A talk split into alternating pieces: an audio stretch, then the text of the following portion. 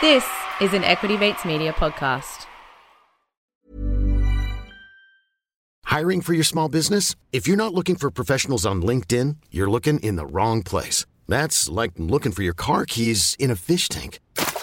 LinkedIn helps you hire professionals you can't find anywhere else, even those who aren't actively searching for a new job but might be open to the perfect role. In a given month, over 70% of LinkedIn users don't even visit other leading job sites. So start looking in the right place. With LinkedIn, you can hire professionals like a professional. Post your free job on linkedin.com slash achieve today. One of the big questions is, What is money? Practical purposes, it exists in a series of uh, heterogeneous databases, very different databases. do you believe in crypto? Digital currency may be an answer But it is the highly speculative asset. Uh, I do own Bitcoin. There is no second best. Welcome to the Crypto Curious podcast, designed to help you navigate the dynamic world of cryptocurrency. We're here for anyone who is interested in crypto at all. Maybe you've already dipped your toe in the water, or maybe you don't know anything about it and this is the very beginning. But we recommend heading back to the early episodes to get your footing. However, if you think you're ready to dive headfirst, then let's do it. My name's Tracy, and I'm joined by my mates from the Bamboo app, Blake and Craig. Hey guys, how are you going? Very well, Tracy. How are you? Good. How you going, Craig? Good, thanks, Tracy. And we've got Blake back with us because he was away and he was at Consensus, which we spoke about last week. So, Blake, we're happy to have you back. Tell us a little bit about Consensus. How was it? Yeah, it was an incredible week. So, just for everybody that's listening, Consensus is one of the world's largest crypto conferences. Before COVID, it was based in New York, but they've decided to have it in Austin, Texas this year, which is an amazing place to have it. And this year, I think they had close to 18,000 people come um, buy tickets, and then many more came to the events that were outside of the conference. So the conference went for like four four days, I think, uh, and every day there was you know dozens of events outside of the conference itself that you could attend, ranging to every facet of the crypto industry. So it was really great being there, being part of the energy. Um, there's so much happening. It was a little bit hard to take it all in.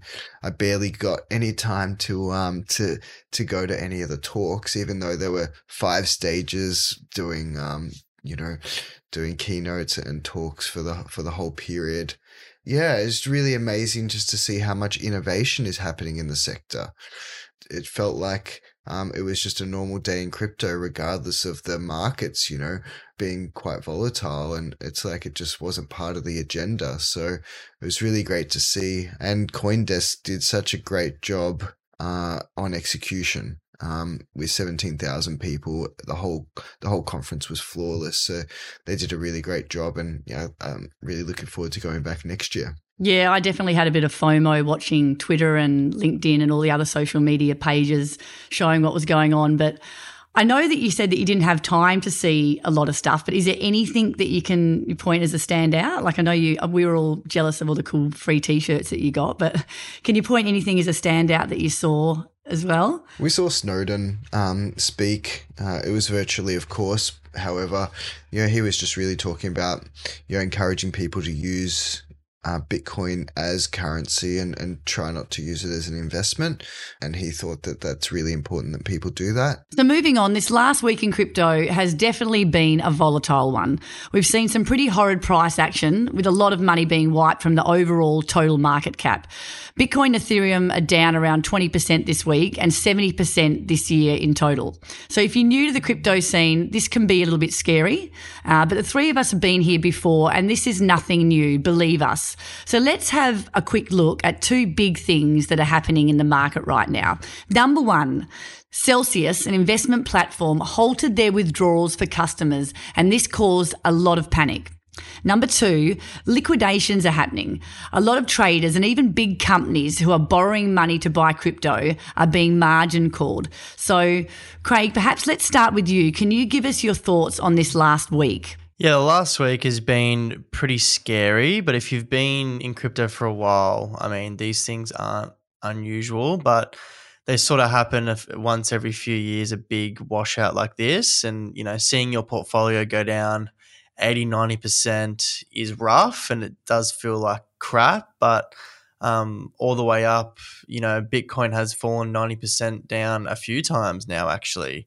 Um, and, you know, it always seems to come back. So, you know, if, if you're someone, you know, that's buying stocks or real estate, you won't see these massive drawdowns in those asset classes because obviously they're more mature, they've all been around for ages. Whereas in crypto, it's so stunning on the way up, but um, you know, it's also pretty shocking on the way down. I think, you know, this is at least the second cycle for me and you, Craig, that we've been through. And I'm feeling a lot better because I've seen this before and I know what to expect. But Blake, you've been through maybe one or two more of these cycles. You saw the 2015 crash, I think, that we've spoken about. So this is nothing new for you. Um, do you want to talk a little bit more about what's going on in the market? Yeah, you know, traditionally, uh, we've spoken about this previously, but crypto and, and Bitcoin has historically seen, you know, four year cycles, um, which is primarily, you know, the thesis there is that it's driven by the Bitcoin halvening um, that we've touched on before, which um, controls the you know, inflation rate of Bitcoin, which is the dominant currency in the ecosystem. Um, and this is just playing out. And, you know, as we see innovative sub industries grow like NFTs and DeFi, um, they um, go through teething issues where, you know, the new use case of the technology gains a lot of traction, but then that also attracts a lot of projects that aren't necessarily great. Uh, and then they end up um, eventually washing out. But what's really good about this process is that it helps the, the ecosystem mature. So the the the projects that do pull through, they're going to learn from the mistakes that were made and they're going to build more robust products and businesses. So then in the next cycle, they're not as susceptible to, you know, this volatility. And a really great example of that uh, exchanges. So five years ago, exchanges were, you know, they were getting hacked. You know, they would get squeezed on liquidity. They would stop working. Um, and then, you know, now the exchanges are robust. They're safe. They're partly regulated um, and they're part of the broader economy. Um, so yeah, it's really just part of these um, boom and bust cycles, um, which happen quite regularly. Yeah. That's a really good point about the exchanges. And look, I mentioned that there's a lot of leverage in the system. And what I mean by this is that people borrowing money to buy crypto. And this ties into the latest story to break this week, which involves Three Arrows Capital or, or 3AC, a multi billion dollar hedge fund.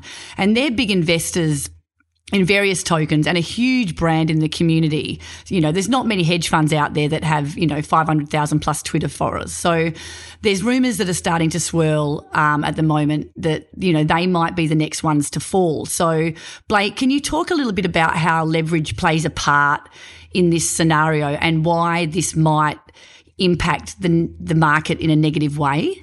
Mm, yeah, for sure. So, you know, the crypto leverage is different generally to how leverage works in your traditional finance.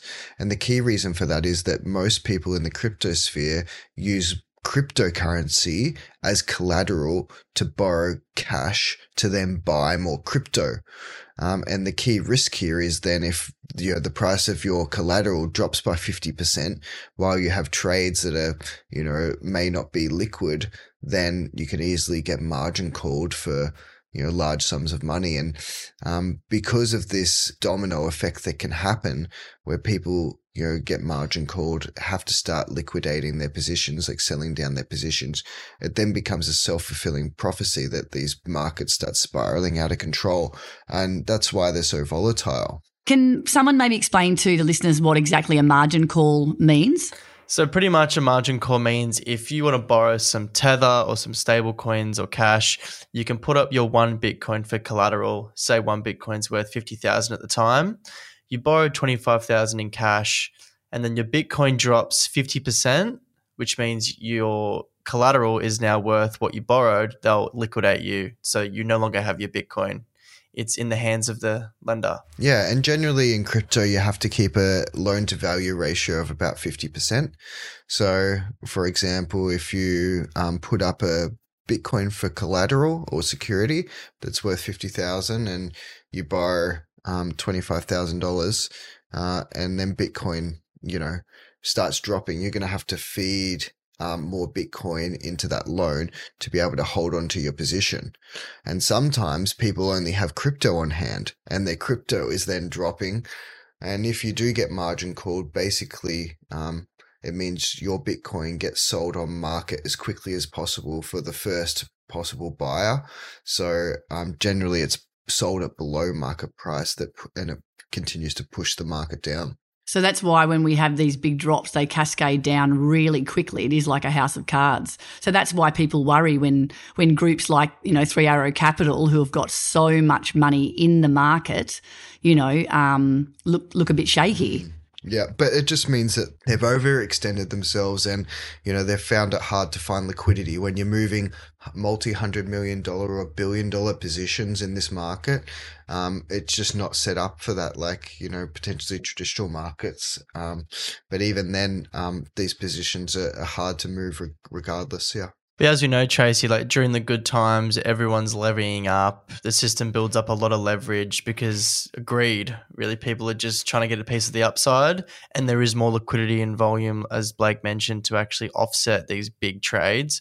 But in times like these, when the volume, you know, the buying volume tends to go away, all this leverage gets cleaned out in some pretty spectacular red candles.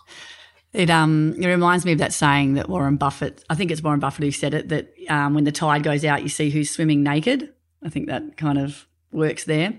But yeah, look, there are a lot of projects like Luna, you know, or these um, these apps like Celsius and other investors who who looked great last year and you know were doing really well, and then all of a sudden they're exposed now, you know, and you know this kind of free money season that we're talking about looks to be over. And I think the big question that we're hearing now and that everyone is asking is is what causes this crash? And I think there's no real single clear cut answer here, as all these markets are complicated. Uh, but we can have a look uh, at the different events that maybe helped this come on. And I know, Craig, we've spoken about this over the last week and we've got a few listed here. And, and what are we going to start with? Well, it's such a massive, complex issue. It's happening across multiple asset classes, but obviously, inflation is the most talked about event. Um, I'm sure the Equity Mates boys are doing a few episodes on this, and they're, they're probably a bit more clued in than I. But of course, these interest rate risks causing stock prices to go down, everyone de risking, looking to you know, hold cash. And when investors start to de risk, that means prices tend to go down because there's less buyers than sellers, or there's more sellers than buyers, I should say. What do you reckon, Blake? What's going on? Yeah, I, I think you summed it up pretty well. You know, everyone's a bit concerned about interest rate hikes. Uh, so, yeah, it's just going to be interesting to see how um, the Fed in the US tries to, you know, bring inflation under control. Um, and it's pulling all the levers that they can. So um, for now, um, the market's still, you know, processing that. Yeah, I think, um, you know, we spoke about the Luna collapse recently, and then Celsius this week that we spoke about earlier, you know, announcing that they're going to stop withdrawals on their exchange. And, you know, you only do something like this when you're talking about, you know, facing insolvency. So this Celsius story uh, was a big one, and a lot of people are now stuck with their funds locked away. So, um, Blake, can you give us a little bit more background on this story? Yeah, for sure sure. This is fascinating for me. Um, Celsius has, you know, 1.7 million customers globally and reported to have, you know, $20 billion in assets under management. And um, Celsius is really trying to be like a crypto bank. Uh, they offered yield features so you can get, you know, 6% per annum on your deposits for your Bitcoin or your USD stable coins. Um, and they invest this into DeFi and lend it to, you know, funds to trade and um, they probably who who knows what else they do with it. Probably market making. Yeah, so they had um, they apparently had five hundred million dollars on Anchor, part of Luna, um, but uh, got out before it was collapsed, and they had quite a lot of also Ethereum staked in a, a platform called Lido, and they may have lost uh, over a hundred million dollars uh, on that, um, which is a bit concerning. But you know, in these markets, um, it sounds like to me that they've been squeezed on liquidity. You know, they've deployed billions of dollars into DeFi, and now that they need to take it out of DeFi, there's um, no liquidity to do so.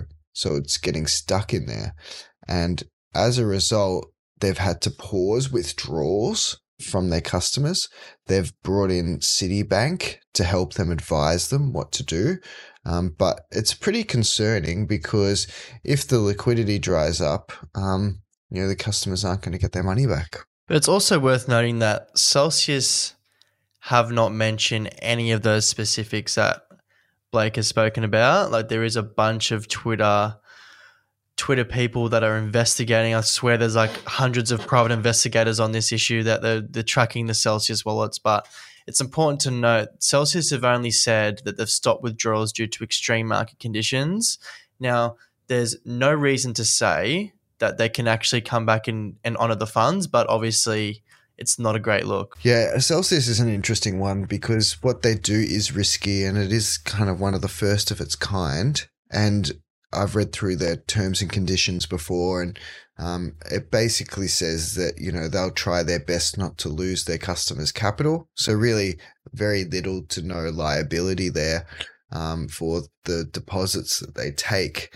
Um, so uh, it's going to be interesting to see how much um, the customers get back. It might be like 100%, or it might be like 90 cents in the dollar, or it could be less. So um, definitely one to watch. And you know what's a, it's funny is I don't know if you guys have heard this, but um, they their competitor called Nexo have actually offered to buy Celsius out to help them out, and they've, they've made an offer already.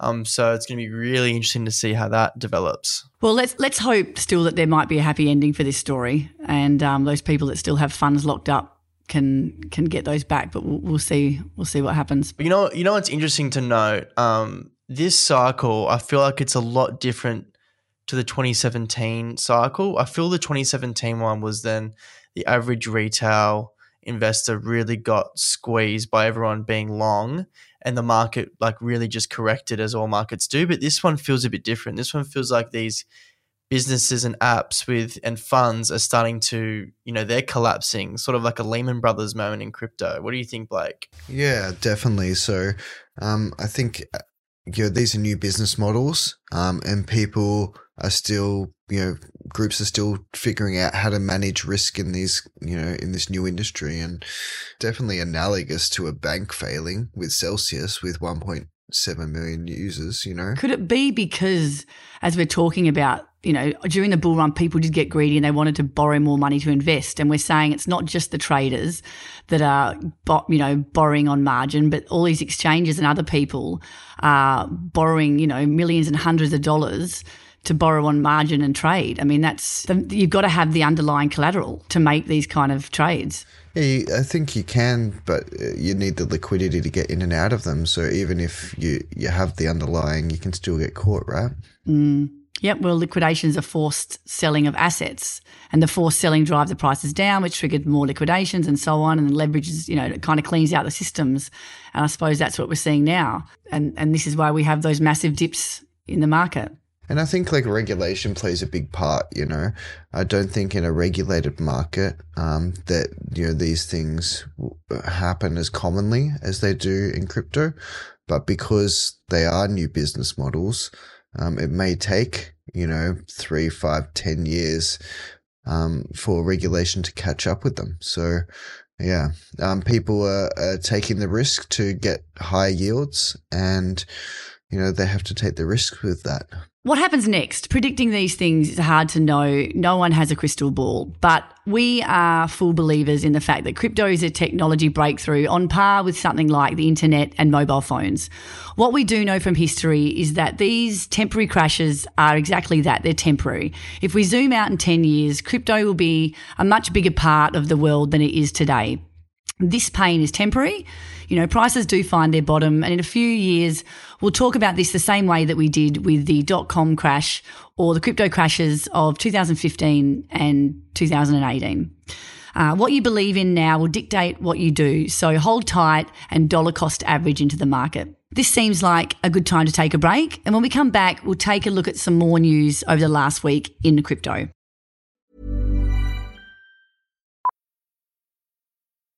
Millions of people have lost weight with personalized plans from Noom, like Evan, who can't stand salads and still lost 50 pounds. Salads, generally, for most people, are the easy button, right? For me, that wasn't an option. I never really was a salad guy. That's just not who I am. But Noom worked for me. Get your personalized plan today at Noom.com. Real Noom user compensated to provide their story. In four weeks, the typical Noom user can expect to lose one to two pounds per week. Individual results may vary. Hiring for your small business? If you're not looking for professionals on LinkedIn, you're looking in the wrong place. That's like looking for your car keys in a fish tank. LinkedIn helps you hire professionals you can't find anywhere else, even those who aren't actively searching for a new job but might be open to the perfect role. In a given month, over 70% of LinkedIn users don't even visit other leading job sites. So start looking in the right place. With LinkedIn, you can hire professionals like a professional. Post your free job on linkedin.com slash achieve today. Welcome back to the Crypto Curious podcast. This was a big story the last few days as Coinbase announced they will cut 18% of their current workforce. They aren't alone though, as Gemini, BlockFi, and Crypto.com all announced cuts to their teams recently as well. Brian Armstrong, the CEO of Coinbase, sent out a message to the company explaining these were the reasons why. Economic conditions are changing quickly Managing costs during the down market is critical. They hired too fast in the last 18 months. Uh, and there was also a fair bit of social media backlash here. Uh, there was a few people that jumped on pretty unhappy that they weren't able to say goodbye to some mates, and a few people that got hired and literally two weeks later were being fired again. So, um, you know, what are your thoughts here, guys? This wasn't a good look for them, was it? Yeah, it was. It's pretty interesting to see, but I think it's an easy trap to fall into in a bull market of just hiring too quickly uh, and you know building out new business lines and um, you know expanding into new regions uh, where you know the market might not meet you there. So it feels like they've had a bit of a reality check and they're just scaling back down to you know appropriate size. Um, so th- it doesn't surprise me to be honest. The businesses doing you know redundancies isn't uncommon. You know Coinbase is gone from a startup to a massive US stock listed company in like under 10 years. So the growth that they've experienced is phenomenal. But it's also important to note um, not everyone is doing layoffs. FTX, Binance, Kraken now um, are all on LinkedIn and Twitter saying we're still hiring. We're keen to build even more during these times. Granted, they're probably a lot different roles than what they would hire in a bull market, probably more engineering roles, more product roles, um, rather than a bull market, you're probably hiring more marketing, sales, support roles. Yeah, FTX and Binance and Kraken, you know, if you're keen to get started, jump on their sites because they're um, CZ from Binance that he's hiring 2,000 open roles, which is pretty crazy, isn't it? That's nuts. There you go. Look, on to our next story. NFTs are definitely the new trend in the digital asset market right now. And we know that nobody likes to be left behind. The latest to hop on the bandwagon is payment processing giant MasterCard. They are expanding their payment network for the NFT and Web3 markets, announcing last week that they've been working on expanding their payment networks to NFTs over the past two years. 2.9 billion cardholders now can buy NFTs on several platforms without having to first purchase cryptocurrencies. So, guys, this is another big play for mainstream adoption, don't you think, Craig? Yeah, so they're teaming up with Immutable X, Candy Digital, Sandbox, Nifty Gateway, and MoonPay, who was sort of the first to the party um, with you know connecting USD to NFTs. Um, so yeah, I mean it's obviously really great for the NFT space. And what we'll probably find is when the market comes back, it's going to be so much easier to start participating in these ecosystems than what it was before.